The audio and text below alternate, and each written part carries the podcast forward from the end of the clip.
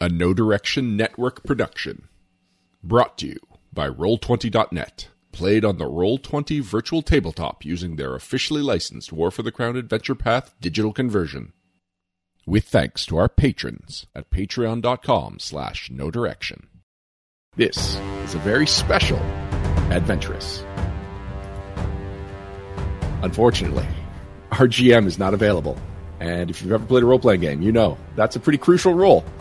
So, what we're doing tonight is instead of playing the next episode of War for the Crown Crownfall, which would actually, from our estimate, finish off the Crownfall book, instead we'll be playing 9 13, The Lion's Justice, Pathfinder Society scenario that takes place during the Grand Day of Exaltation. So, that big party that we were all at, uh, party's probably not the right word for it, but anyway, that big event we were all at early on in War for the Crown there's a Pathfinder Society scenario that tells you what happened after our characters were teleported away.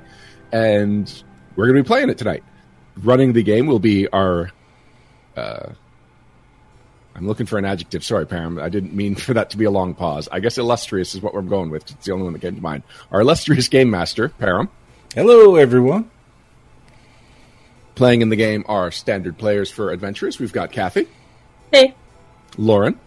Greetings and salutations and debuting. He will be joining the Adventurous cast full time shortly. So this is an interesting first episode for him. It's Mr. Jason Keeley. Hello. You're already in your character voice? No, that no, that'll be completely different. so. And Karen, what do people need to know about this adventure? All right, the Lion's Justice takes place in Taldor's capital, and it will be taking place during the Grand Day of Exaltation shortly before the events at the beginning of War for the Crown. Now, before we uh, get started in the adventure itself, why don't you introduce for both you, each other and the audience the characters you're playing, their class, and a one single sentence about them. Go, Ryan. I'll be playing my dwarf Stone Throw. He's a dwarf Mad Dog Barbarian, which means that he has an animal companion. And the whole reason I took this class was for the opportunity to have a kangaroo animal companion. So that will be Stone Throw and Joey, kicking butt and hopping around. All right. Next up is Lauren. So I am playing my actual PFS character, Farah Breinhart, my Dash 1, Captain of the Salt Harpy. She is a fighter and a Hmm. She leads the Breinhart family of merchant ships and doesn't have much time for words. Mm-hmm. And Kathy? I'm playing a half elf named Locke. She's a cleric of Desna. And she is a huge fan of hopping around, teleporting, and uh, she initially joined Pathfinder Society to look for her missing husband, and she has to date never found him. Oh no, it's terrible and Jason Keeley. Uh, right. I don't have a uh, Pathfinder Society character for this particular level, so I'm just going to be playing Ezrin. He's a human wizard. You know that by now. You know who he is. All right, everyone. Our favorite old man explorer, Ezrin, will be joining our crew. Is everyone ready to get started? Yeah. All right, as I said, this adventure takes place in the capital city of Taldor, Oppara, where the PCs have been summoned by Venture Captain Muesello to his home. Venture Captain Muesello straddles a turnaround wooden chair, resting his arms atop the back, and you can guarantee he did a Riker to sit there. He looks around with a wide smile on his face, nodding with salutation to the group assembled before him. Good, good. You all made it through the crowds gathered for the grand day of exaltation. Be sure to keep your hand on your coin purse during these festivities. There's an abundance of pickpockets out there. All the big nobility at the Senate building, including our own Lady Marilla, that's where the exaltation ceremony is set to take place. The Grand Prince is going to elevate a commoner to the rank of nobility. It's all real charming, not to mention a great boon for business. Heck, that's why I'm keeping the shop open even while we meet. as he says so, you can hear uh, all the people outside of his connected shop just milling around, and his home slash office is very very cramped. Muesello lets out a raucous laugh before continuing. All right. While all the nobles are enjoying their fancy party, it's up to you to do some important work for Lady Marilla. The Society's recent accomplishments in the lands of the Linnorm King has gained us support from a member of the Ulfen Guard, a man by the name of Blardle Trolltooth. Now, it seems that Blardle wanted to talk to the Society about, and that's when you hear a crash coming from the shop in, er, in next to you, followed by trampling footsteps and a whole bunch of grumpy voices barking in Skald. If anybody speaks Skald, I'll be able to tell you what they're barking about. But what? I They, don't think I do. Do not. Nope. all right. So many, so many languages, but not skull. I'll teach him to speak Talon with this halberd. All right, everyone. What are you doing while you hear all the insanity outside? I think we Uh, need to go investigate. Yeah, I'm gonna have to football tackle that door. All right, as you all begin to approach the door, it swings open, knocked partially off of its hinges, hinges by the force of a slam. A bear of an Ulfen man stands in the open doorway, silhouetted by the sunshine of the storefront. A great axe is strapped along his back, and an animal fur sits uh, in an animal fur covered set of tanned hide armor. He looks around the back room at all of you getting ready to charge the door, a sense of barely restrained fury in his eyes. Where's that fancy woman who calls herself Marilla? I, Blotto Trolltooth of the Ulfen Guard, made an oath to her, and now I intend to uphold that vow. By the gods, this is a dark time. The Grand Prince will soon mete out a bloody calling of the Senate, and I'm honor bound not to interfere, but I can warn those who might be able to stop it. This What? leaves Marilla shocked in stunned silence. He's not the only one. Ew. Boy, uh, what? yeah. uh, Venture Captain Murillo uh, looks over the man. He says, "Yeah, yeah, yeah, yes, yes, yes. This is the the, the Ulfen Guard. Um, um, this is the Ulfen Guard member that uh, I, I told you about. Uh, what, what what's all this? What's all this?" And he says, "Didn't you hear me, man? The prince intends to call the Senate. A bloody massacre is what he's planning. I need to m- meet with Murillo." How do you know this? That's the wrong voice. That's my Xavier voice. Know The this. voice is wrong, but the question is the right one. I'm part of the honor guard of the Lion's Blades. Not the Lion's Blades. I'm part of the Alvin Guard of the Ulfen Guard. Heck, he wants us to participate in it. But I'm not going to allow that. Um, and everyone else is going to? Ah, he's got his, his crew of loyalists. You need to, you need to stop it. He, uh, he spins the says, uh, he says, the Grand Prince, he intends to attack the Senate during the ceremony itself. He has seated numerous of his allies and confidants and backstabbers throughout the whole affair. It's going to be a bloodbath. Well, how much longer is it till the till the thing? Oh, it's not much time at all. Uh, just later this evening, Captain Barillo it looks pale as he as he uh, relays this information, and then turns towards all of you. Pa- Pathfinders, this changes our mission quite suddenly. This is an emergency situation, and Lady Marilla is not currently available. I'm going to need to rely on you to do what we can to avoid this disaster. Of course. All right, so we we avoid it. We're going to show up and we're going to try and and stop it. Oh, it might, it might very well come to that, but no, no, no. I think I think the best thing we could do right now is to try to contact the Lion's Blades. Okay, the, they're they're the uh, the the Taldan special secret agents that uh, that will handle the security of the, the prince and the kingdom. If if anybody can stop this massacre, that's who we need on our side for this. Ain't they already gonna be there? Isn't that kind of their job?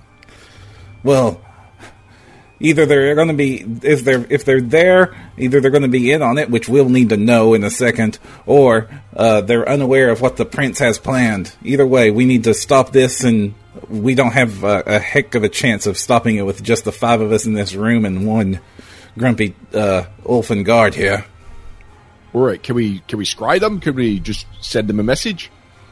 Uh, you can try that, but uh, I, I don't have any uh, any any of the the facilities to take care of that. No, no, it's probably best to rush over there in person as fast as you can. Well, then where are they? What are we talking about? How far is this? Mm-hmm.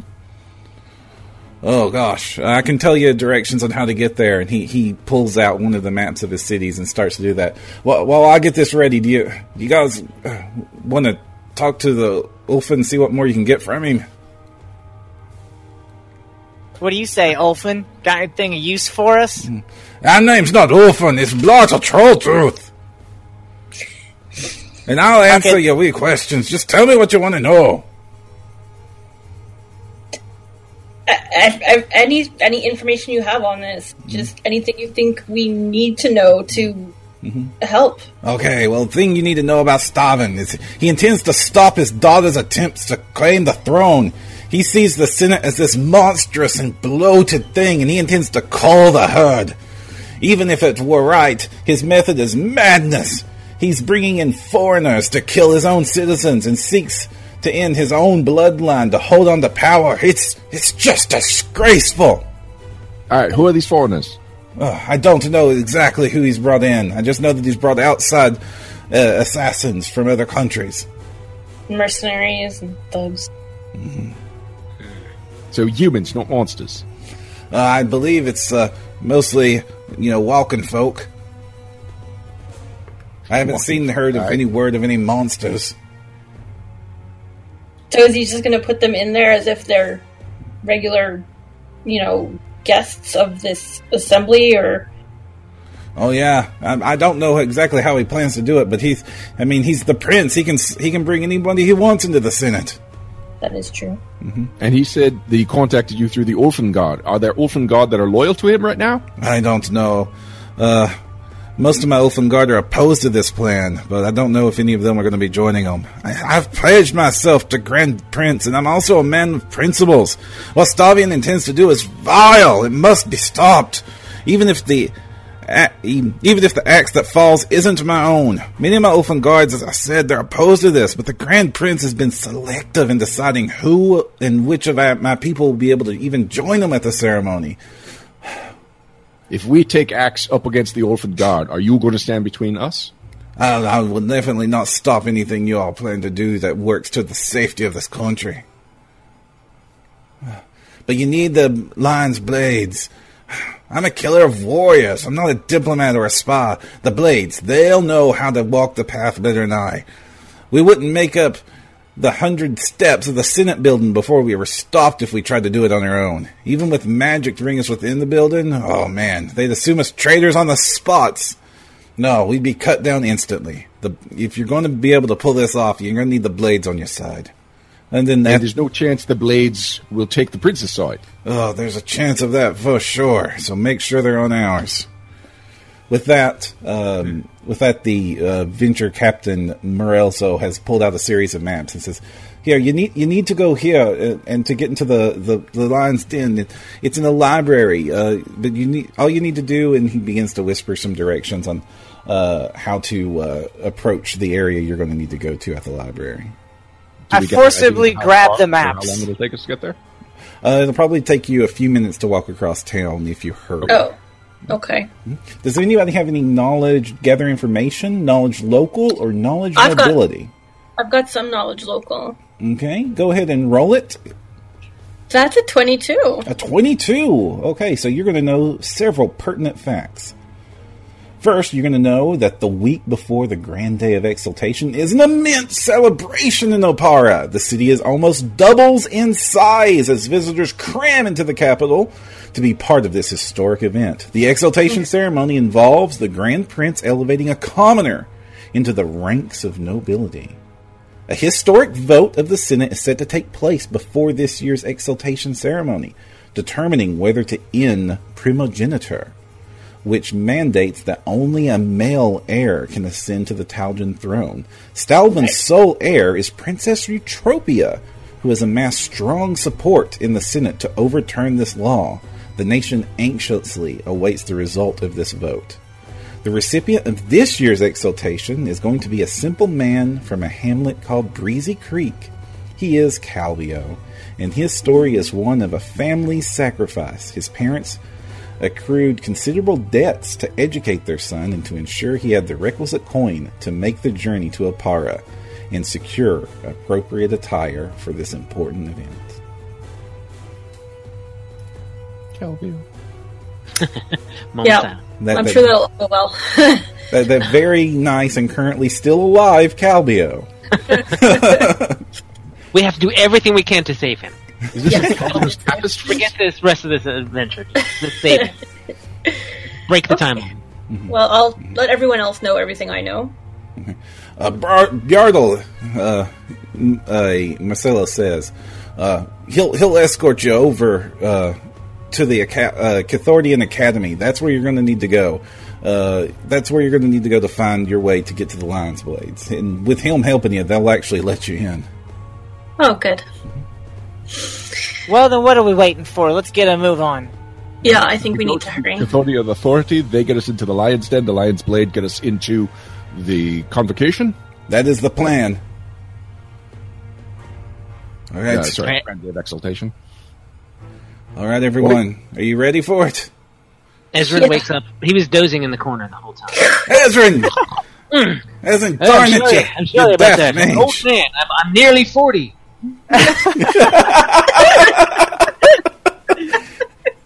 oh, so old I am. Let's go. What, what are we doing? Just follow us. All right, let's go. All right, Bjardal burst out the door with just as much enthusiasm as he burst in the door. That removes the last of the hinges that that door had and begins to a very fast, hard march across the city. Even though the streets are incredibly crowded, they part easily for the bulking figure of the angry Ulfen, as well as the strange kangaroo that's bouncing through the streets. Yeah. I'll stay close behind him so that I don't have to fight through the crowds as mu- that much. Any of you who have a speed of 20 or less, uh, give me a fortitude save. I'm a goodness. barbarian. I have a speed of 40. Wow. Okay, so you're easily able to uh, keep up with Look at with Bjardal's rather enthusiastic marching pace as he makes his way into the Kitharodian Academy, and more importantly, to the library. Any of you who have participated in the Pathfinder Society 5-11 Library of the Lion will immediately recognize this area. I GM'd it. I don't know if I applied it to this character. I really don't remember. He escorts you all to the library's administration room, uh, where he speaks with one of the attendants very brusquely, and he leaves the room in a hurry. Eventually, you Wardle all, does or the attendee? Yardle speaks to the uh, speaks to the attendant, and the attendant is the one who leaves in a Ah. hurry. Okay. okay. They leave you waiting here for several minutes before someone else, a tall half elven woman, comes to get you and escort you further inside. Two And rows, dressed like a librarian, Indeed. or like a warrior. Mm-hmm. Librarian. Okay. Except for the oddity of a rapier at her belt. Not that odd. Well, I've never needed one when I'm, you know, sorting the Dewey Decimal System before. Well, you don't live in a world where books can be book constructs. That's Fair, fair point. All right. Two rows of tall bookshelves flank an imposing yet beautiful wooden desk that presides over this room that you've been escorted to. Over the door hangs a portrait of Grand Prince Stavian III, wearing an especially smug grin. A brass plaque on the frame of the portrait reads, A cunning lie is never told twice and then you're set to wait here for a few minutes more. Do you wish to do anything Ah. in the office? I wish to be as impatient as possible. All right. For impatience. After a few minutes of very enthusiastic impatience, an older Towder woman enters the room and seemingly ignores you despite your awkward appearances as she takes a seat behind her desk. Boy, Did anybody? This is anybody? pretty urgent. Hmm. she looks all. yeah. At, then she looks up at you one at a time and says, "Yes, I imagine you think it is. So, what is this ever urgent emergency that you've so insistently bothered me with on this very important and busy day?" a civil war about to break out. A, a, a what? Now? There's going to be a murder and assassination, and we're here to stop it. And all we need to do is talk to the Lions Blades, and all we're doing is sitting here waiting for you to push your pen. Look, pencil pusher, get us to the lion's blade. It, it does seem like there's plans to bring in assassins and start a massacre um, this evening, um, and and we would very much like to prevent that. Boy, What do you know about some assassination? What details do you have? is Blardel still there? Yeah, Blardel is still here. All right, well, I turned to him expectantly. All right. We're going to fill her in? Ah, Blardel bursts out and says, "Oh, you daft woman! The the prince, he's brought in foreign assassins. He intends to slaughter the whole senate." She looks at him quite shocked. Do we need Um, to back him up? Yeah, I would like to also uh, roll diplomacy while I'm trying to back him up. Okay, please give me some diplomacy check. Like he called her, you know. So, um, that would be thirty-six. oh, Nice. you are I very was worried we didn't have any diplomacy in this So please tell me how you uh, how how you're uh, helping to explain this. Uh, you know, our our friend here is very um, worried and concerned and passionate about this. I'm sure you can understand. As soon as he heard of this plan, he just, you know, tried to enlist us, and he he and also we want to do everything in our power to prevent this. The information does seem very accurate and only revealed to a few select people, um, and we, you know, we're here to help. We're here to help you. We're here to talk to the Lions Blades. We just really want to uh, ensure that any bad elements that are run in don't cause trouble tonight. All right, I slam a fist on the desk. All right, you've had enough words. Now get us to the lion's blade. Well, you you rather impatient woman, you have been speaking to one of the higher ranks of the Lion's Blade this whole time.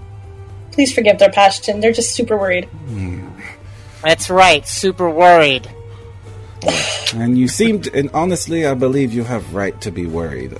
We've heard various rumors of foreign interference lately, and some of us are suspicious of the same thing, but others in our ranks are woe to believe that this conspiracy could possibly be true. To to your benefit, I'm more inclined to believe you. But if we're going to sway the Lion's Blades and my fellows into action, we're going to need more than just an enthusiastic Ulfen's cursings to back it up. I'm going to need some hard proof. Well, his portrait has a quote about lying and how great lying is. I don't think the prince is one to be trusted. Oh, you want to make a fair agent yourself someday. Well, I'm going to need some proof, and if you all are willing to get involved, I might know where you can procure some. Uh, we're willing to do what we have to to prevent anything from going wrong. Boy, All right. Well, some of my agents have identified one of Stavian's closest allies, a nobleman named the name of Calderon Vincent, has been making regular, has been receiving regular guests in the Oppara Villa all this time. Guests that are not members of the Taldan nobility, and many of those are foreign dignitaries of interesting repute. does this guy have a title or a rank? It, it escapes me at the moment. You'll, uh, you'll pardon me if the uh, if everything seems too brisk for me to be able to pull out my notes. Uh, but he has a but his villa has the, the, the frequency of visitors to it has increased increased the closer we get to the exaltation itself. If you could, you know, visit the villa and see if anything you find there are of interest to my agents, you might be able to procure the proof we need so that I can force action amongst the lion's blades. We do not act against our prince lightly. Mm-hmm. Oi. So, do you suggest we do this by going up to the door and talking to them, or do you suggest a different approach? How you choose to approach this is going to be up to you. I would suggest a subtle approach to this, as I assure you that any illegal actions you take inside the city, we will not be able to shield you from. Of course. Boy. Uh, what kind of security does he have at his villa? I would expect at least a modicum of a security that any visiting noble would have. You know, a personal guard force, maybe some defenses of the home. I uh, I'm not aware of any of the specifics, I'm afraid, but uh, you know, I expect the the odd little magical trap or or vicious beastie inside. And would he be there, or would he already be at the grand convocation? No, convocation. Ah. The grand, ex- grand day of exaltation. Grand day of exaltation. You seem to be having uh, uh, some difficulty keeping your date straight, sir. Anyway, I don't know if he's going to be on this on the vicinity or not. So I wish you all luck with this information gathering mission. But if you do find something, be back to me and quickly. Uh, the exaltation is mere hours away. Right. Yes, of course. We will Lardle. do our best to do it quickly. Bloddle, you coming with us, or you going to stay here? Uh, Larda looks at you and says, "Oh, it's best I probably stay here and try to get any of my any of my men that are loyal to me to help us out. Agreed. And besides, I'm not any good at this sneaky talky business. I mean, Hold on. you would I just on have one- Sybil. Oh yes, sir. I just have one important question about this whole thing. How do I get a library card here? Their books here are fantastic. I, uh, if you, if, if we can discuss that upon your successful return of uh, your assignment, I'm sure that would not be uh, difficult to arrange. All right. Well, I'm satisfied. Alright, You can find the villa in the upper part of town, and she provides you with detailed directions on how to get there. Boy. Just what we need. Do you all need to make any preparations before you go, or come up with a plan to discuss amongst yourselves? We Israel, might want to discuss amongst ourselves a little bit, right? Yeah. Yes, that Yeah. sounds good. can you make us invisible? Uh, um, no. Can you make us quieter? I can teleport us all in there Yeah. using a dimensional door. Well, most of us at any rate. Uh, who gets Three left of us. behind? um, I mean, I could probably teleport myself. Boy. I bring Now, while rec- you all discuss this, I'll uh, leave you use of my office. The attendant will show you out when you're ready. All right.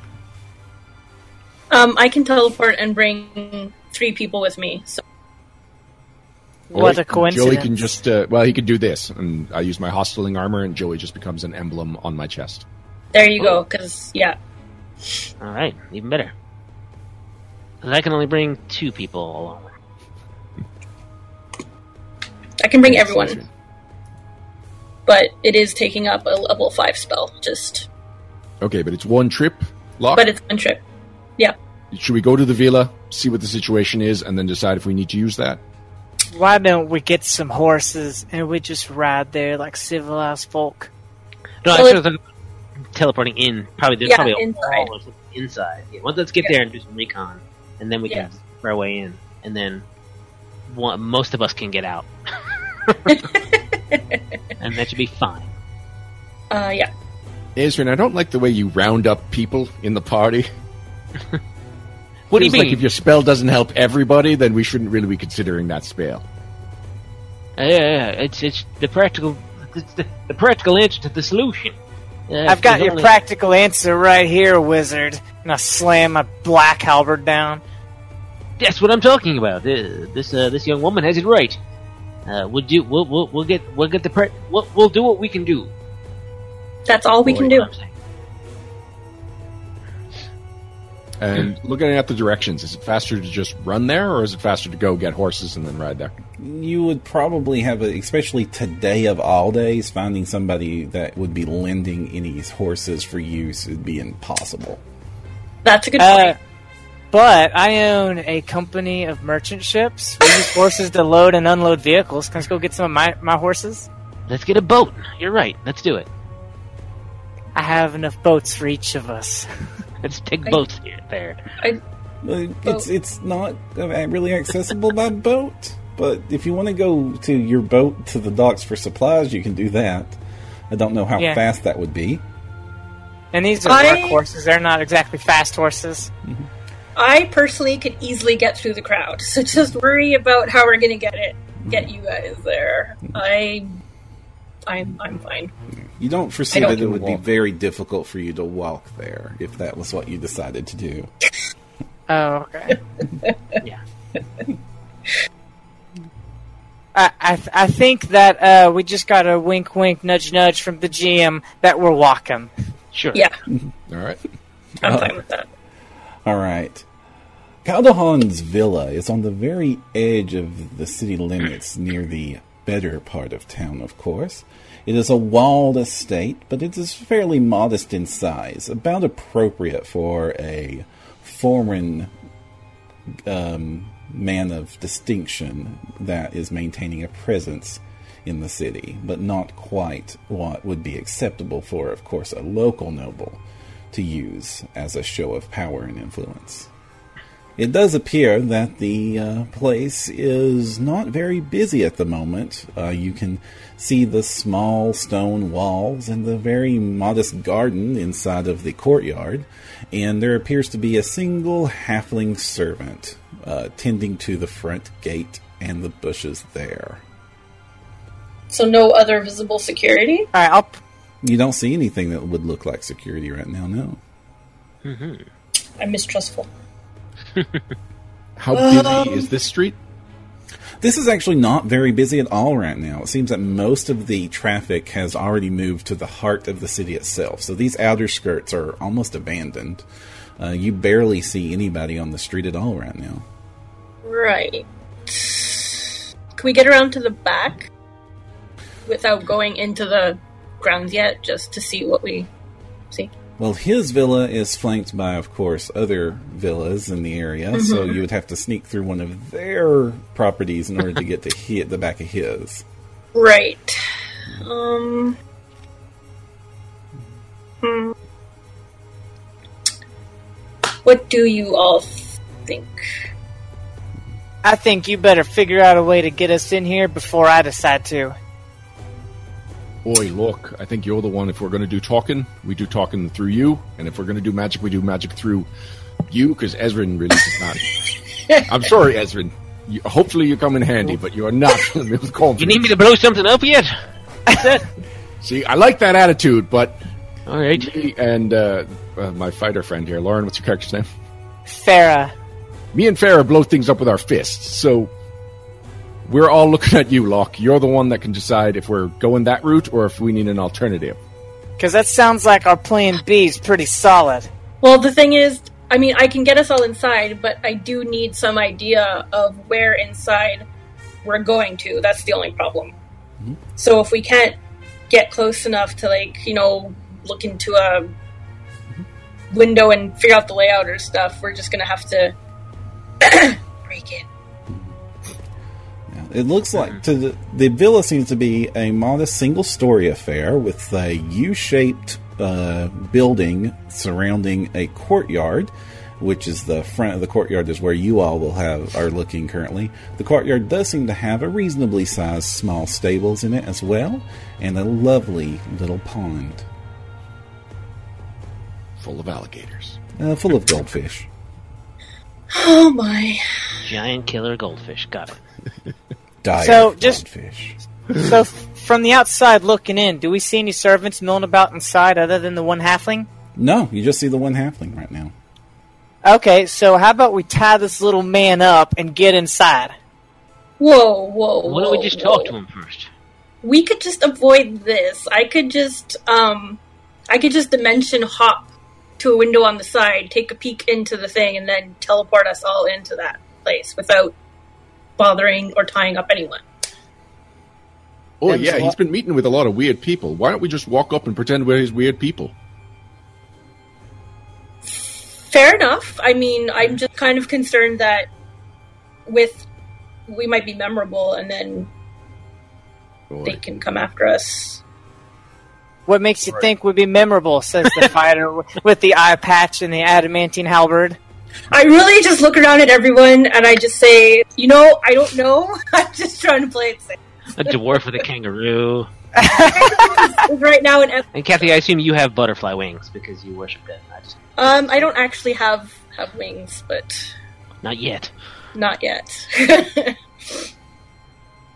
so yeah, so I mean, if you guys want to talk, I'm willing to just walk up and pretend like we belong there. Boy, I all right, look, do your teleportation into the window. Right? Okay. you can do I'm that gonna- back and forth, no problem. Yeah, I can do that. Um, so I'm just going to dimensional hop my way over to the side of the house to window, avoiding the halfling servant that's at the gate. Okay, so uh, let me go ahead and move us over to the map of the villa, and you can get a good idea of the lay of the land there. And then I'll, I'll keep the halfling distracted while Locke is transporting in there.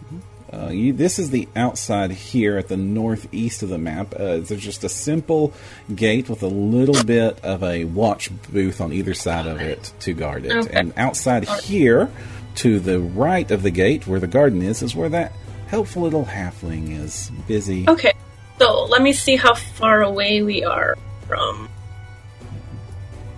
Um, can I see a window from here that I could? Well, that's the fun thing is, is looking at this map and, and the villa itself. The outer wall doesn't seem to have a whole lot of windows. Um, That's in fact, my- there doesn't yeah, seem to be a single window in this entire villa. They are very stuffy inside. Because without a window, this whole plan is is moot. There is no windows in this villa. They are super paranoid, evidently. All right, so then negating all our previous conversation, we might just have to walk up and act like we belong here. Is there a keyhole? Uh, there is a big barred iron gate. Ah, but theoretically, Locke could see well enough through that to teleport to the other side, right? If, Well, I can teleport. Right. It's just I need to look into a room to teleport us into the building. but the problem is this ultra friendly halfling here Oh, it's gigantic. Okay. is is right here. I'm gonna talk to him and try to keep him distracted, and I'm gonna pretend like that's not the most sinister token I've ever seen. Well, we don't have to distract him at this point if we're just going to all go in as a group. So Right, so if you do approach the uh, the villa itself, the halfling servant looks up to you in um, only a mild bit of surprise, and then, of course, greets you all. Oh, he, oh, yes, yes, yes, yes, yes. Come on, come on in. We we can bring you to the meeting room right away. As if he's not all that surprised at all that a group of odd individuals have made their way to the villa. sure. Th- thanks. It's been a long road. Let's mm, get Yes, yes, moving. Yes. Oh, yeah, it doesn't look like I know you- why I could sit down. It, it, it doesn't look like you've brought, brought any horses with you, uh, so you won't No. need use of the stable. All right, all right, all right. Come on, come on in, come on. Let me show you. Um, show we you were the- we were worried that we were going to be late and, and miss everyone. Oh, you here. you are running quite late, quite late indeed.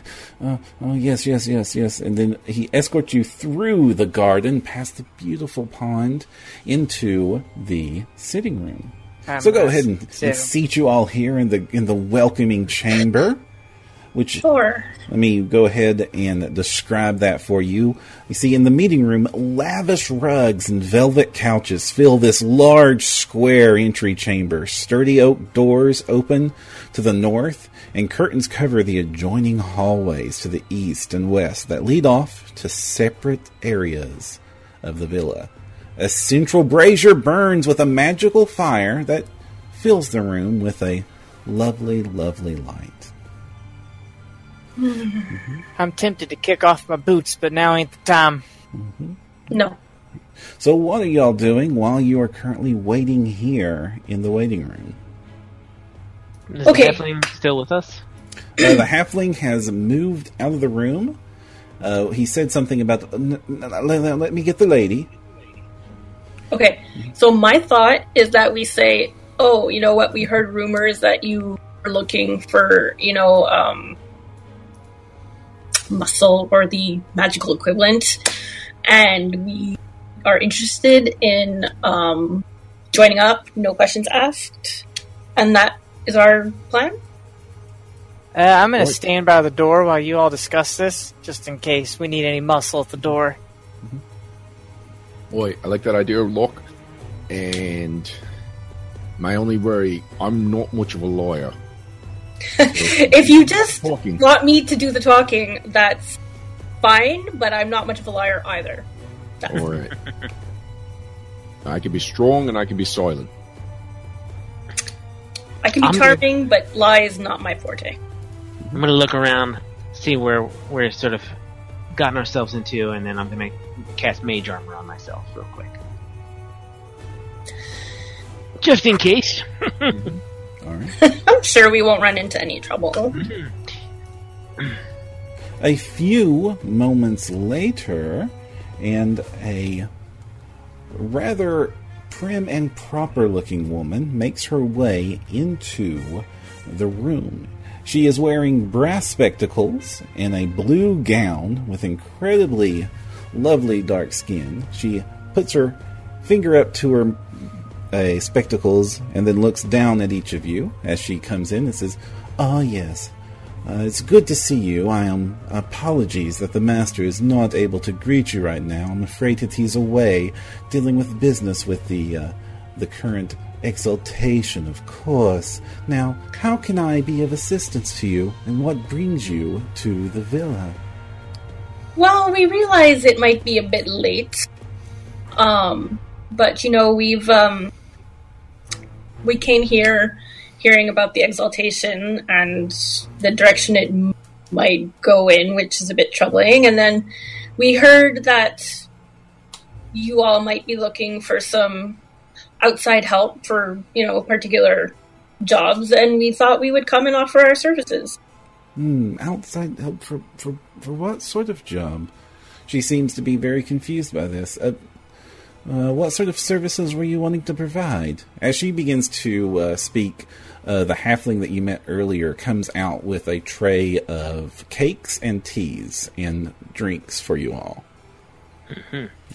Oh, I Uh, well, you know- absolutely shove shove them all into my face. we we didn't have details. We just heard that there was work to be had here, and as we've we don't have we just like I said we came here for the exaltation, so we don't have much going on at the moment. So we just thought that we would offer any of our services. We've got mm-hmm. magic, mm-hmm. we've got muscle. Mm-hmm. You know, we have access to ships. We, We um, was told to show up for a job that might entail some gold. Do you know anything about that? Um, she seems to be a bit confused by what you're offering right now as she, as she reaches forward to take a glass of tea for herself.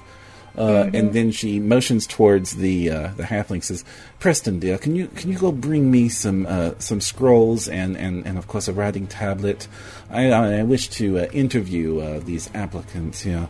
So so what would be your special skills that you have on offer? Please please help Oh, I- yourself to the refreshments. I'm definitely gonna help myself to a sense motive. Give me a sense Um, motive check. Uh, sixteen. The way she the way she said "fetch me scrolls" kind of sounded a little threatening to me.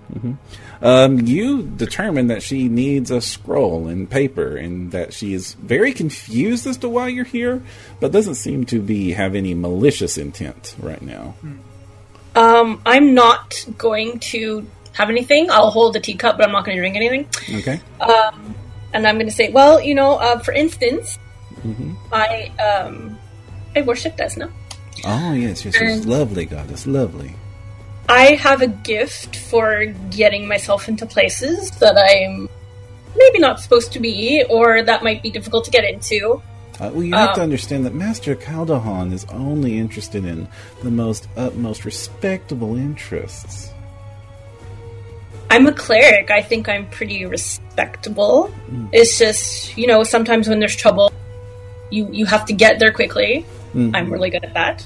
Okay. Um, Did he not tell you who we were? Who was coming? Um, I'm afraid that I'm afraid that Mas- Master Calderon has had so many visitors lately. It, it's very difficult to just keep track. But no, I haven't been made aware of your particular party. Uh, what did you say again? Your your your group specialty was?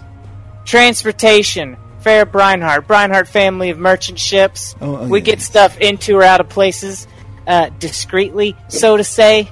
That's right. On ships, through magic or through muscle, we make things move.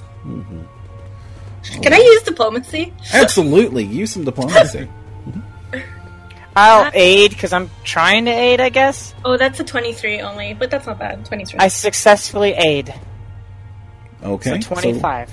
25 okay um she seems to be very impressed by your offerings and is uh, when the when the scrolls and, and pen come back uh, she begins to take diligent notes uh, it seems to uh, oh yes yes yes yes i can see indeed why the master would want to secure your services immediately and as she I'm also begins to defense uh, motive. okay That's a 22. I don't know. a 22 Yeah. Um, you believe that you have convinced her that you would make a great business partner. She seems to be earnest in her wish to recruit you now. Do I think she? Do I think she understands what she's recruiting us for? Uh, she seems to have some specific task in mind for what you're Okay. doing, but it probably Alright. isn't the one you think. right. Okay. Um, expe- that becomes especially apparent when she falls over coughing and the, her pen scrolls off of the, the parchment she was working on and knocks over one of the inkwells, blotting out her notes. Um, heal tech All right. 18. Anybody who had a snack, I need some fortitude saves. I knew it. I No. knew it. Who had a snack? Oh, I, I had like 16 of them. Oh, oh boy. You did. Really? Okay, so I, go. I, I, I ate as many as you would have allowed me to eat Uh, before she went and got the scrolls because I was nervous after she went to get the. All I was like halfway through a cake and I set Okay, we'll down. handle your fortitude K save separately. Who else had a snack? Does the tea count? Yes, the tea counts. Oh my goodness, guys. Hmm. I don't know. I can't. I didn't say anything, but I don't know if Ezrin may or may wait. have had some tea. Very I'm no. Quickly. Mhm. Hold on. But very quickly, when I saw her do this and I suspected that there was something in the snacks, I go and I touch my two foolish friends who had any of the stuff, and I'm going to give them both a bit of luck. So their next roll, if it's a d20, they can roll twice and take the more favorable result. Nice. There you go. I knew it was a trap, but I couldn't help myself. The strawberries looked amazing. All right. So, are you the only one? Uh, Stone Throw didn't didn't have any. No, this is human food. Dwarves Okay. don't eat sugar and tea. All right. Okay. You. s- Um, I'm going to say you had at least five doses of this poison with your enthusiastic snatching. So, give me a fortitude save. All right. Luckily, I'm a fighter and I'm decent at this. So let's see. Goodness. Okay. So my best one out of these two dice is a five. So my fortitude save is, is 18. Oh. Oh boy. Alrighty. That's. No. I'm not, I'm not very good at rolling dice. All right, so your throat begins to feel congested and, and restricted. Breathing becomes hard, and you're going to begin coughing up small amounts of blood. Okay. Uh, you take two points of constitution damage, Okay. and that is when the doors burst open and several halflings flood the room. Why is it always halflings? Because it's the same evil group that fights us in the other adventure. Yeah, but we don't know that. Yeah, I know, but I, all right. Well, then what do you mean it's always halflings? Maybe Locke's had other halfling troubles. All right, sorry, I didn't mean to interrupt your character development. All right. So what? Oh, I need one more little halfling added to this combat. I see. I misread. Not misread. for long. Put him next to Oh. me, Param. Put him next to me. As your hostess falls over, spilling her teacup, the doors burst open as several armed men rush in through here, dressed as servants but wielding deadly looking daggers. they all turn to you as one of them barks. Alrighty, slit the group of them throats, even the lady. Let's not leave any witnesses. What, what, what, why? What, what, why? Why did this have to go this way? We came here to have a conversation. You're only talking you're gonna be doing this prayers, lady. Alright, it's now Lauren's turn, or should I say actually I for, I, for, I hate to admit I forgot the name of everybody's characters. Sarah? This is why I have post-it notes, Param. This is why I have post-it notes. Lauren, Lauren is Farah, like the. Farah, yes. Farah's Yes. turn. It is Farah's turn. Go, Watch Farah. All right, so I'm gonna cough up a little bit of blood thanks to this poison, and I'm gonna just tromp on over to this closest halfling and turn him into a quarterling with my adamantine halberd. Let's see if you know complex division. All right, so we're going to do a power attack here. All right, I have a 13 on the die, which means do I hit him with a 30? You totally hit him. This poor halfling is easily hit with a 30. Okay, uh, I rolled low on the damage, 25 points of damage. Oh, ouch! That is one aching halfling as your axe manages to cut deeply into his side. Alrighty.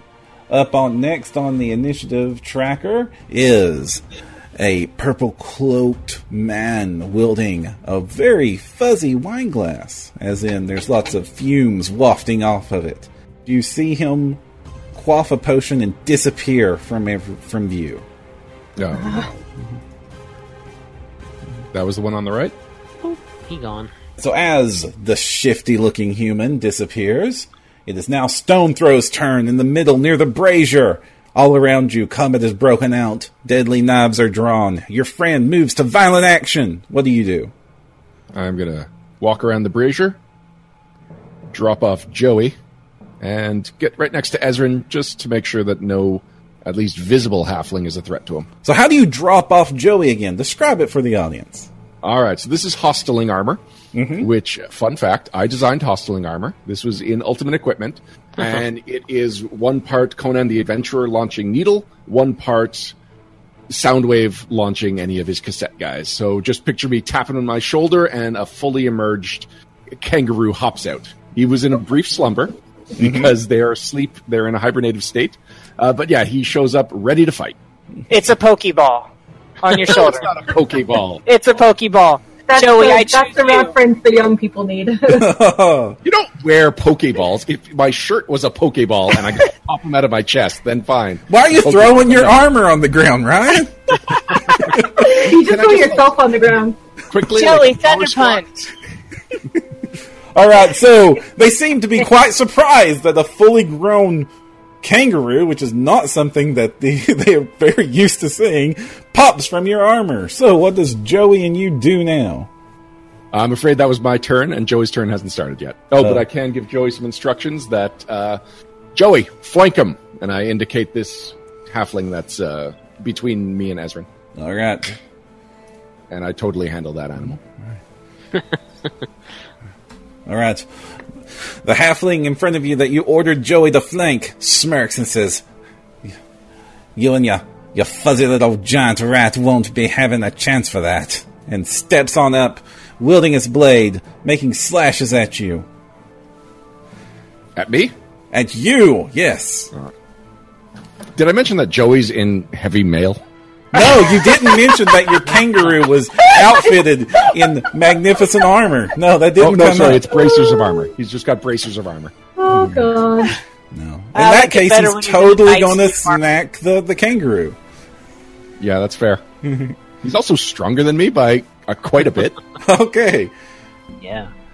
All right. So, does a 15 hit your kangaroo's flat footed AC? No, No, Alright. not even close. All right. Uh, does a 19 hit your kangaroo's flat-footed AC? No, but close. Ooh, all right. So he does not do very well uh, in the pseudo boxing match against Joey. And we're going to move on to the next combatant, which is going to be Kathy, your cleric of Desna. Right. Hmm. hmm, hmm, hmm. Well, I think I might dimensional hop my way behind this guy and take a swing. This is my morning. St- oh, and I miss because I'm not good at that. Oh, still, the halfling was that was currently swashbuckling with a kangaroo. Was not expecting you to dimensionally teleport yourself Nope. behind him. and now he feels very, very flanked. Oh yeah, that's true. Flanking. Well, I only rolled a nine. I don't think that anything could have helped that. All right, moving on. It is Ezrin's turn. Is is Ezrin awake for this combat? Um, yeah. Oh well, yes. There was there was poison. There was tea. I almost drank some of that tea, but I, I did not. Uh, Ezrin is going to uh, sort of stagger up from the sofa that he's sitting on here and move kind of to the other side of the brazier, even though his friends got over there to help him. And say, "These servants aren't very polite, are they?" Um, then I'll uh, I'll fling my cane at the one that uh, Farah just slapped at. So using Hand of the Apprentice. Oh Let's no, see. that doesn't get used enough.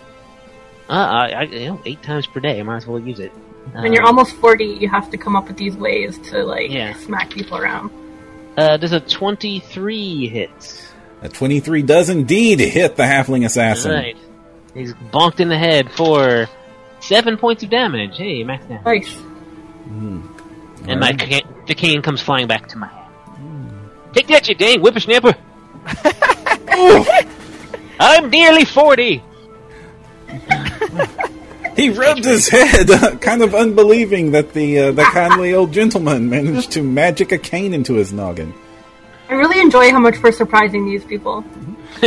Moving on, it is it is it is his turn to fight, and of course, while he would love to return the favor of head bopping with canes, he instead shifts over to attack. Uh, take his five, takes a five foot step to attack Farah. Where do you think you're going, little man? Step up and strike. Oh, that's that's not nice at all, Farah. He's, so go All ahead and roll your attack of opportunity. Okay. Can I hit him with a 29? A 29 does indeed land a hit on right, the I- halfling assassin. Max damage, 33 points of damage. Good lord. All right. Um, how do how do how do I? Oh goodness. Let's see. We'll do this The- one as piercing because it's a halberd. All right. As he begins to try to maneuver around you, uh, you edly step to the side and skewer the poor assassin, who I'm now starting to pity, Poor and I'm not sure exactly why. Maybe because Crystal kept calling halflings children. And he falls to the ground, clutching his bleeding chest. The other assassin is now a little bit more scared of you, Farah. and decides that it's much easier to try to stab the wizard. It rushes across next to the blaze brazier and attempts to stab Ezrin in the chest with its long sword. Alright. Mm-hmm. Ezrin does a 28 hit your AC. Oh, sure does. Oh dear. And you will take nine points of damage Ouch. Okay. as the halfling manages to puncture your robes. Okay, up next in the initiative is going to be Joey. Remember, Joey, you're flanking. I am flanking, or he's flanking. Here's the thing Joey knows to flank with Stone Throw. Uh huh. Oh, So even though Stone Throw is the overrun specialist, Joey is uh, proficient in dragging.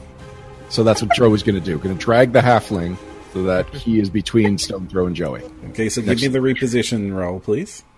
Yep. That's not very good. Uh, 18. 18 is not enough. The the halfling shoves your kangaroo's claws aside. Let go me, you rat thing. All right, so if I fail, do I not move or do I move without him? Uh, you, uh, you move. Nothing happens. The the action fails, All right. and that's your standard action. Joey's disappointed. That's my standard action. Uh, Joey doesn't really have anything to do with his move action, so he'll just stand there until he can uh, flank with stone throw again. Okay. Um, does he have the thing to prevent that from provoking? Yes. Okay. Yeah, he has improved drag. Excellent. All right. Uh, up next is Farah. Alright, I'm gonna level my one eye at the half halfling attacking Ezrin. So you made a big mistake not coming for me. Alright, I'm a spear dancer with my halberd, so I'm gonna stab I'm at gonna him with need the tip. the. Um, you can't five foot step through there. So is this just a standard move? Okay, if you, we'll, what we'll do then is we'll go around, Okay. and then I'll even let him have an attack of opportunity while I'm moving to flanking position. oh, he's so gonna foolishly try to attack of opportunity you. Uh, I want him and to. I doubt it's gonna hit a sixteen. No. That's pitiful. That's pitiful. Power attack. No. Alright, I hit him with well over 30 uh, for 26 points of damage. All right. Oh, he looks about half dead as you're able to aptly dodge around the couch, stand next to the brazier, and cut into the halfling assassin. Which moves on next to the next individual's turn. Oh no. Uh, Kathy, uh, does a thirty, uh, sorry, a twenty-nine hit your touch, uh, your flat-footed touch AC? It does. It really does. All right, so you feel a pinprick on your neck and need to give me a fortitude save. Ooh. That would be 25. A 25. Let me double check here. A 25 indeed will save against whatever horrible poison is currently making your neck burn as it courses through your system. And with that, we will move on to Stone Throw. Stone Throw. All right, I'm giving Joey some new instructions. Mm-hmm. Foin the Invisible One. He has track, so, Okay. and scent, so that is one of Joey's specialties. Okay. Because kangaroos are awesome animal companions. Good lord. All All right. right, so I made it. I lost my other die. Mm-hmm. All right, so while Joey is going to be tr- uh, tracking that guy down, I can make a full attack with my Furious Dwarven War Axe. I will even power attack. So that's three attacks. Uh, first one is a 31. Mm-hmm. Second one's a 19. And the third one is an 18. Okay, so the first one hits, the 19 and 18 miss. Oh. I do 20 damage. 20 damage. Recorded. Also, I know I called out that it's a Furious War Axe. I'm not raging right now, Okay. but when I am, Furious adds uh, additional damage. The halfling slips in a five foot step to slip next to Joey and away from in between all the very well armored and threatening individuals. and then attempts to stab the kangaroo a few times. How dare you? Oh, oh, oh, okay. Uh, does a 24 hit the kangaroo? Uh, 24 hits the kangaroo. Okay. Does a 21 hit the kangaroo? 21 does not hit the kangaroo. All right, so he did not confirm the critical hit against the kangaroo. Ooh. 12 damage to the kangaroo. Kathy, it's your cleric's turn. I did not like that he tried to poison me. Um, hmm. Yeah, alright. I'm going to. I'm gonna dimension hop over to the other guy because I think Stone Throw and Joey can handle that. I have a question about your dimension hopping. Does it provoke Yeah. attacks of opportunity? Um, let me read out exactly what it says. At 8th level, I can teleport up to 10 feet per day as a move action. Oh, it is. It must be used in 5 foot increments, and it does not provoke attacks of opportunity. Alrighty. So, yeah. And I'm going to try to hit this guy. And I don't. So, he's safe for now. That other halfling is surrounded by people with large objects, annoyingly flying clubs, and now a teleporting cleric.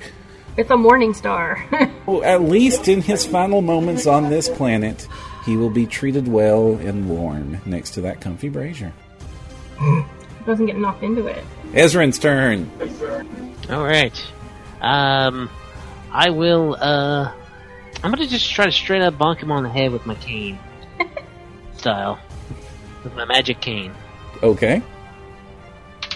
Uh, mm-mm, a probably a 15 probably doesn't hit him. No, I'm afraid it will not hit him.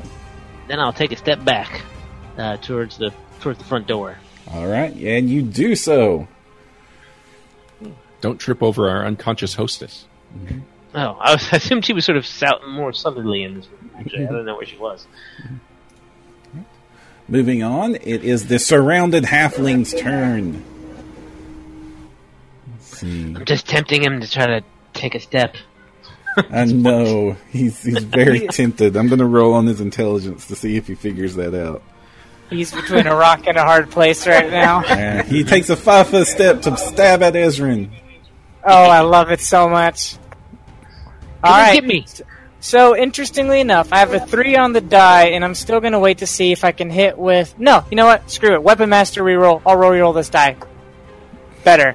All right. Can I hit him with a twenty-five?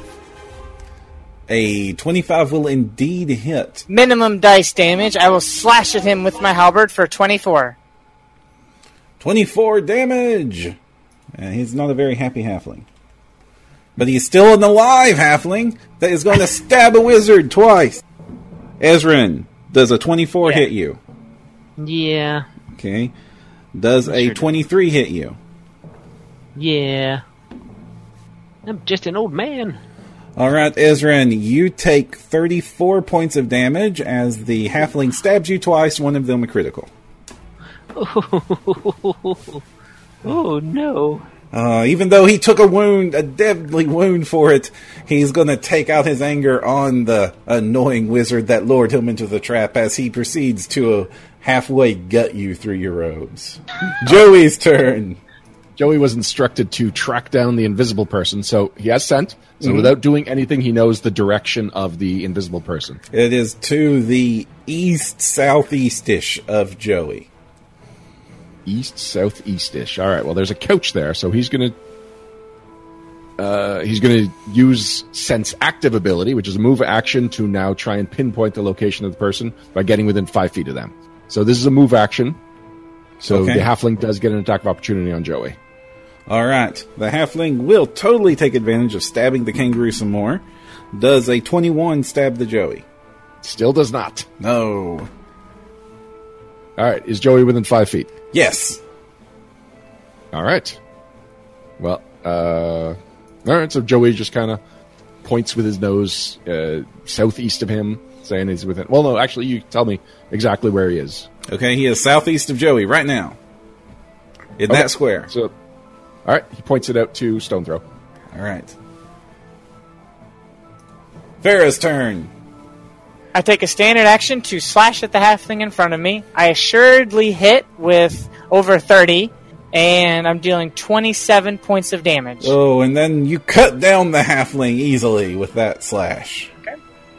I left myself a move action, and with 30 feet, I can reposition exactly to be next to this other half without provoking an attack of opportunity. Indeed, you took a wide berth as you dashed around the furniture in the room. All right, so you move behind the halfling that is currently dueling with a dangerous, armored, and armed Joey Kangaroo. Right, Then it is the invisible alchemist's turn. The invisible alchemist does not enjoy a kangaroo that is able to know where it's at. What are you going to do about it? Um, things. He's going to do invisible, unseen things. Does a 22 hit Joey's flat footed AC? Is he flat-footed? Flat footed touch AC. No, just touch AC. Just touch AC. Actually, no, it's Touch flat footed touch AC. Yeah, you don't know what's hitting you. Well, I mean, he's aware of his space. Hmm. But he is invisible, so Yeah, you're denied your dexterity bonus against invisible opponents. All right. Uh, well, anyway, because it's touch, it definitely hits. All right. All right. I need a fortitude save from Joey as a, as a needle appears coming out of his hide. Ooh, that is a natural one. Oh, oh Use my. No, I'm not going to use my t-shirt reroll. Joey loses three constitution as Oh. damage. Maybe I should have. All right, three con, and Things. that doesn't make the alchemist become visible. No, it doesn't. Wow. It is now Stone Throw's turn. All right. So uh, the alchemist is still within five feet of Joey, right? No. Oh, all right. Oh, that screws everything up. All right. Well, I'll just take out this halfling then. Five foot step, full attack. he's about to take care of himself if you don't attack him. I I don't know where the alchemist Okay. went, so I might as well. Uh, hmm. So that oh, I'm looking at Joey's stats. So we're talking about a 26 for the first attack. Uh, no, sorry, 28 because I'm flanking. Okay. Then an 18 for the second one, and finally a 27 third one. Okay. Uh, they all hit. Ooh. First one's 13 damage. Then 22 damage. Oh, no, sorry. Uh, I was looking at my power. Ah, I didn't declare that was power attacking, so shoot.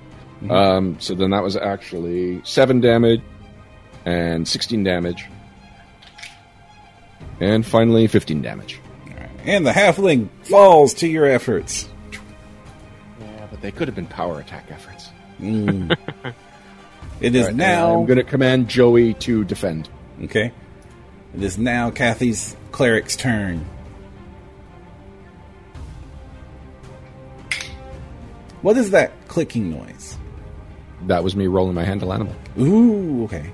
I like. Kathy, are you muted? She's moved over to Ezrin. Yeah, Kathy Possibly moved her to token next to. Ezrin, but we cannot hear it. Has she betrayed Ezrin? Oh no. Yeah, it'd be easy to finish me off right about now. You guys hear me now? Yes, we can No. totally hear Oh, you okay. now. Thank you for returning to us, Kathy. Bizarre. Okay. So, as I was saying that you guys didn't hear me, I am concerned about our old dude, so I'm going to go beside him and I'm going to roll a Cure Light Wound. With a 10, you get 10 points of healing back. Thank you, my dear. You look like you could use it. Oh, certainly. Uh, I didn't realize I even had this much blood.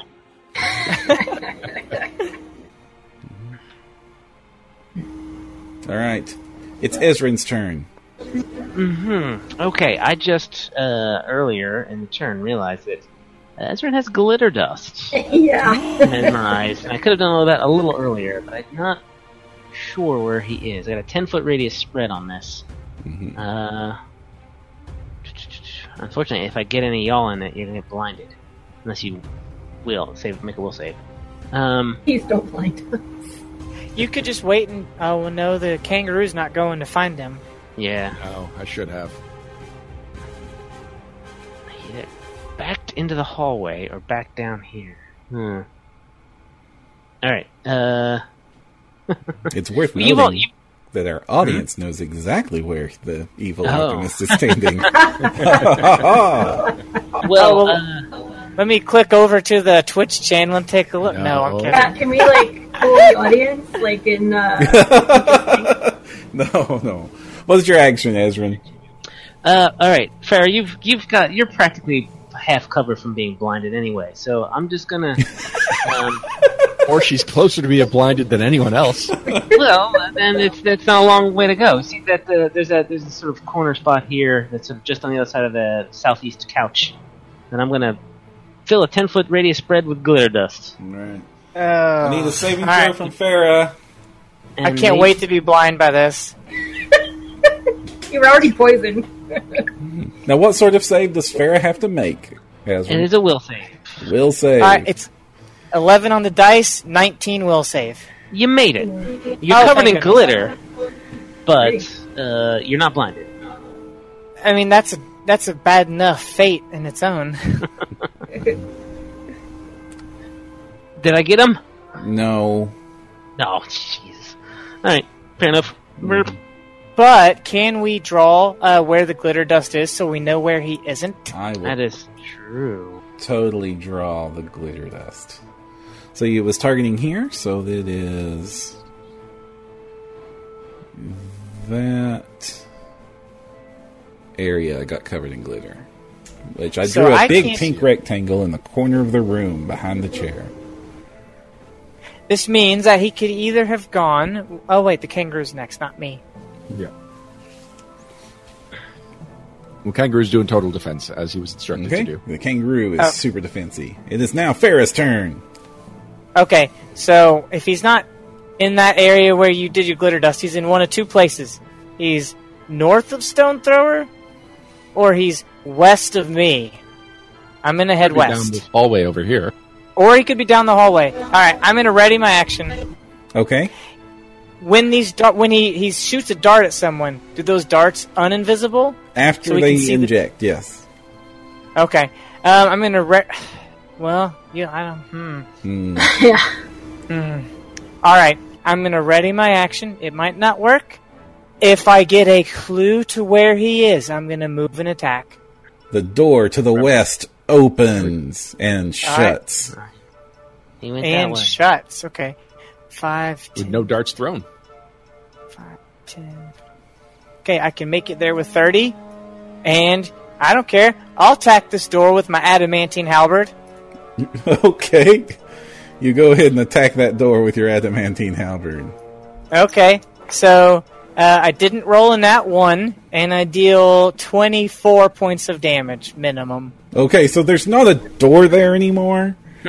Um, Uh, and then you, you, as you as you cut the door down, you do get to see uh, a door right here uh, to the north in a small decorated hallway, open and close again.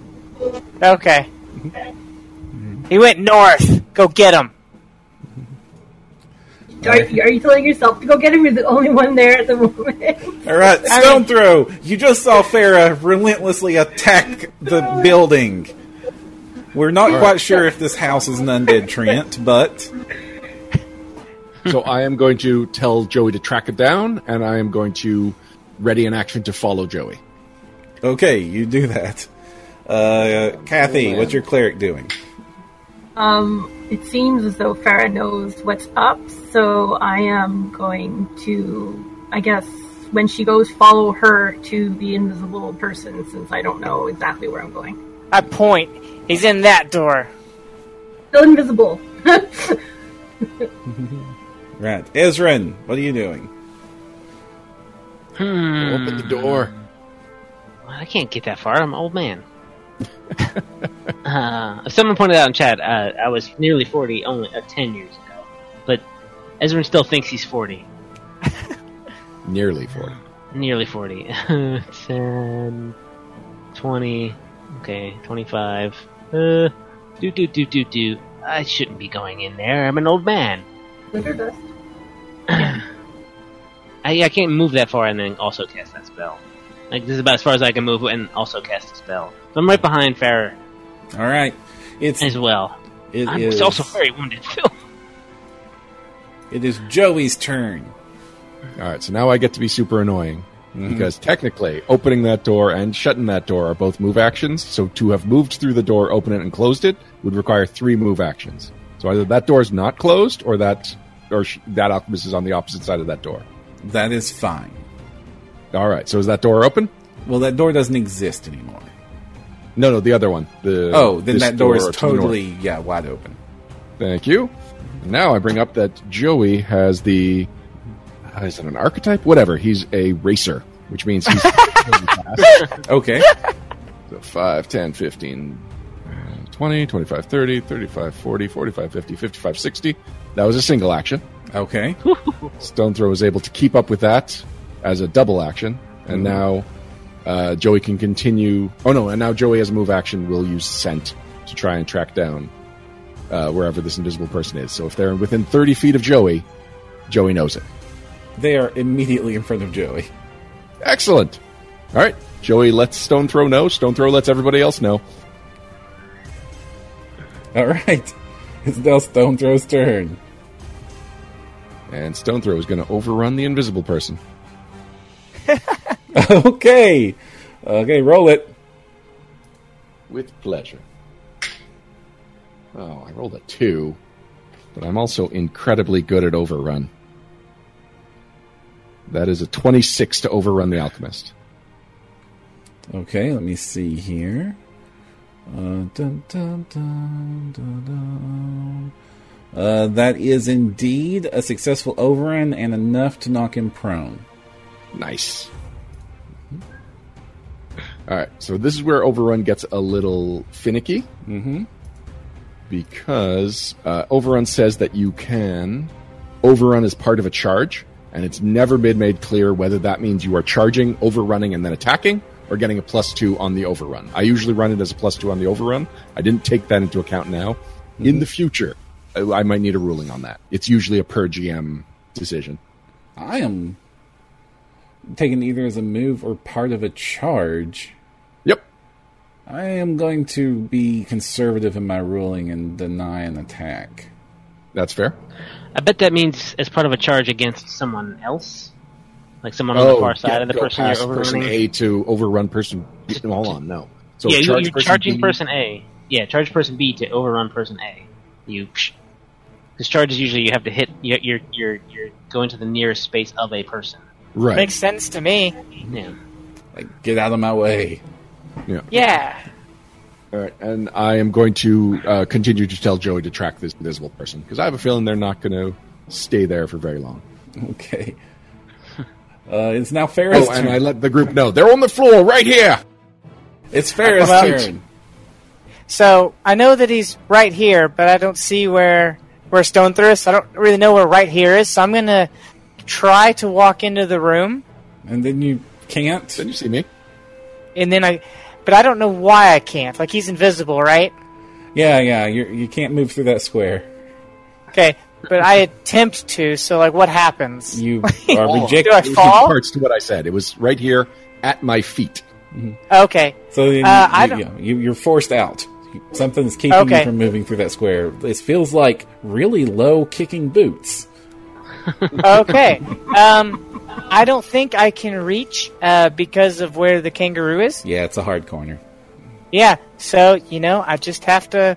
I guess uh, I'll, I'll use a standard action to adopt a defensive posture.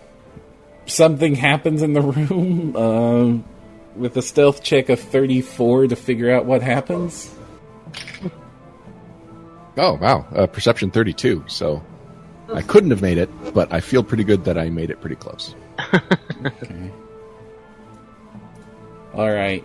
Stuff happens. You hear movement on the floor, and then footsteps in some direction, and then then the it turns over, and it's uh, Okay. Kathy's cleric's turn. So they didn't teleport out of there. No, I, I noticed that no our old doors man opened either. Is still in bad shape, so I'm gonna give him another cure. Mm-hmm. Oh my god, that's only six. Well, six. Take six. Six. Yep. Alright. Thank you. Are you looking? Are you looking better? Are you feeling better? A little better, yeah. I I, I got most of my hit points. Okay. All right, this But is I'll now be I'll I'll be okay for now. this is now the freshly healed Ezrin's turn. Oh boy. Um, I could use my arcane bond to do another glitter dust for today. Oops. It's just a question of where. It's a fun game. Where is the invisible alchemist? right. Oh, eh, yeah. It's I almost think as his fun days as- are numbered. You could save it. Yeah, I'm probably gonna ha- probably save it. I'll get in there and just sort of like pull out as I go. Pull out my wand of magic missile and get ready. I'll stand behind the kangaroo. if I can see something, I'll blast it.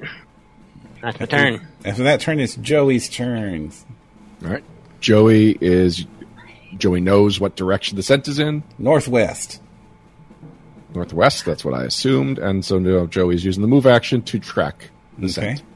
Let me know when I'm within five feet. You of the are. scent. Go. Back Uh, one space. So one? northwest of Joey. All right. Right there. Yep. Standing on a All table. right. Points it out to the stone throw. Uh, it's hi- hiding under the table is the answer. All right. This alchemist must be real sick of Joey. he really, really is. Stone throw. It's your turn. All right. I yell, under the table! And I will move over here and I will attack the table, I guess. Okay. You attack Power attack the table. Okay. 28 to hit a table. You totally hit a table. 16 damage to the table. The table is in With an axe. splinters. Did the splinters act as a glitter dust around Yeah. the invisible alchemist? You do see some of them floating on top of the alchemist form. All right. Farah! Kill him! Oh. oh, it would be my pleasure. All right, so I believe it's my turn if you're finished. It so I'm in a indeed. 5, 10, 15, 20. I'll go ahead and go 25 if he's able to uh, do attacks of opportunity. I will provoke. Uh, he is able, uh, and he tries, but you don't know he tries because he rolled terribly. Okay. uh, let's see. Then I guess I'll just power attack him. Um, since there's splinters there, am I doing 50% uh, mischance? Uh, yes. Okay, I'm just gonna roll that first. Um, I got 53, so That's. I don't know. Were you going for high or low? Usually I go low. yeah, I forgot to declare, so I guess I should throw it again. All right. Under 50 Um, is the target. Under 50 is target. Okay, uh, 88, so I miss. Yeah. All right. All right. You you see the alchemist form up, and he as he screams out, "Ya doggone kangaroo!" and tries to plunge two needles into the Joey. Aw. Jeez, two needles. Uh, with the horrible, horrible penalties to the hit, but uh, does a twenty-two hit Joey? Regular AC? Yeah, just no touch AC. Touch AC, it hits. All right, and does a thirteen touch AC hit Joey? 13 fails. All right, so one of them got through. I need a fortitude save from Joey. 20. All right, so it's going to be. Let me check here. I think that's not enough. No, it's exactly enough. Nothing ah. extra bad happens to Joey. Oh, just enough in my favor. I, Yeah. I'm used to GMs using their, like, explaining things from their point of view. No, no, no, no. Terrible, terrible, bad person is terrible, bad. All right, now I'm going to move him to the token layer because doing that made him visible. Oh. Oh, goody. and he is seething. He's he's standing there, covered in splinters and like the edges of glitter and furniture, and his robe is torn off. He's got a bloody lip, and he's just like hatred, pure hatred for the giant hopping rat. I'll, I'll whisper to him, why don't you take a five foot step, friend? It is now Kathy's cleric's turn. Okay, alright, let me get in there. Um, oh no, you know what? No, I'm gonna stay back here. Was he the one who told everyone else to kill us? Or No, he was not. Okay. It was one of the halflings that is already quite deceased. Alright, um, okay, look. Clearly, you can't get away from us even if you're invisible. So how about you cooperate with us? I roll diplomacy. Okay. Well, that triggers my rage. I was looking forward to killing this guy. yeah. 31. 31. Uh, it seems that you're quite influential in your discussions, but he seems committed to see this to its bloody end. Well, that's what I thought, but I thought it was also worth a shot. Ezrin, it's All right. your turn. All right. Ezra's Oh, gonna wait, Kathy, also- actually, did you have any action No. besides chatty chatty? Oh, I, I feel like my murderous friends are going to be taking care of this guy. Okay. Apologies. Uh, Ezrin, your turn. Ezrin will uh, stride into the room uh, and uh, use his wand of magic missile on this person. Okay. And uh, wand, I can I never love it. remember. If he died by magic missile. Yeah, that'd be hilarious. Um, I don't have a level of what. Usually wands are probably like They're the lowest level. Yeah, they're minimum level take- unless they say otherwise. Take two points of damage. Take that. Right. He reflect, reflexes back angrily as a wand of bolt of energy manages to punch him in the face. it is now Joey's turn. All right, Joey gets to kick this guy Yeah, Joey must be pretty angry. twice. Oh.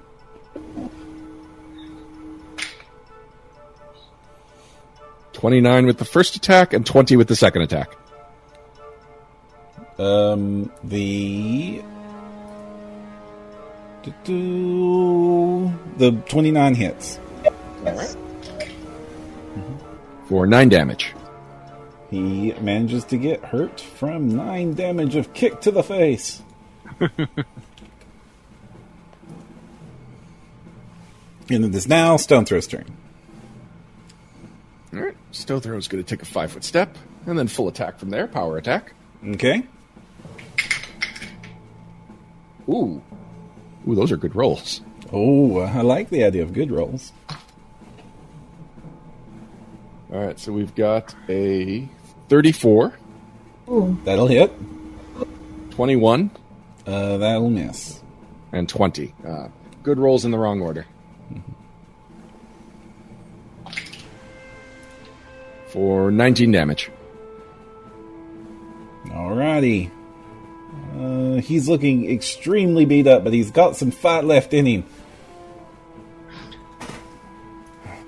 For now. I Yeah, mean, yeah, for for about the next combat turn's worth, I imagine. As Farah takes the initiative. Yeah, I really like getting to full attack. So as as a spear dancer, I'm gonna stab him forward with a with my halberd. I'll bring it up, hit him under the chin with the haft, and then follow it with an overhand chop. Okay. Cool. So, all right. So I cast my dice. My low is an eight. Uh, is a twenty. Does that miss? Twenty misses. Okay. My next low is a twenty-nine. So I'm going to assume the rest of these hit. Yes.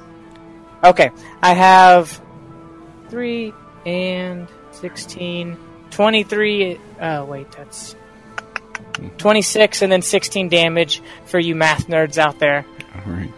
And that is more than enough to cut this gentleman down.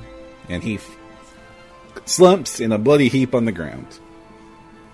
it cooperated. All right. And there appears to be no more imminent threats to your life and or liberty. And then I have, and then I collapse in one of these chairs and start coughing up blood. The adventure continues next week.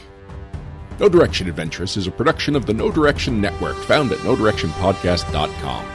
Adventurous plays on the Roll20 virtual tabletop and uses the War for the Crown Adventure Path Roll20 products provided by and available at Roll20.net. Syrinscape provided our theme song and background music. Check them out at Syrinscape.com. And thank you once again to our loyal patrons. If you would like to know more, check out patreon.com slash knowdirection.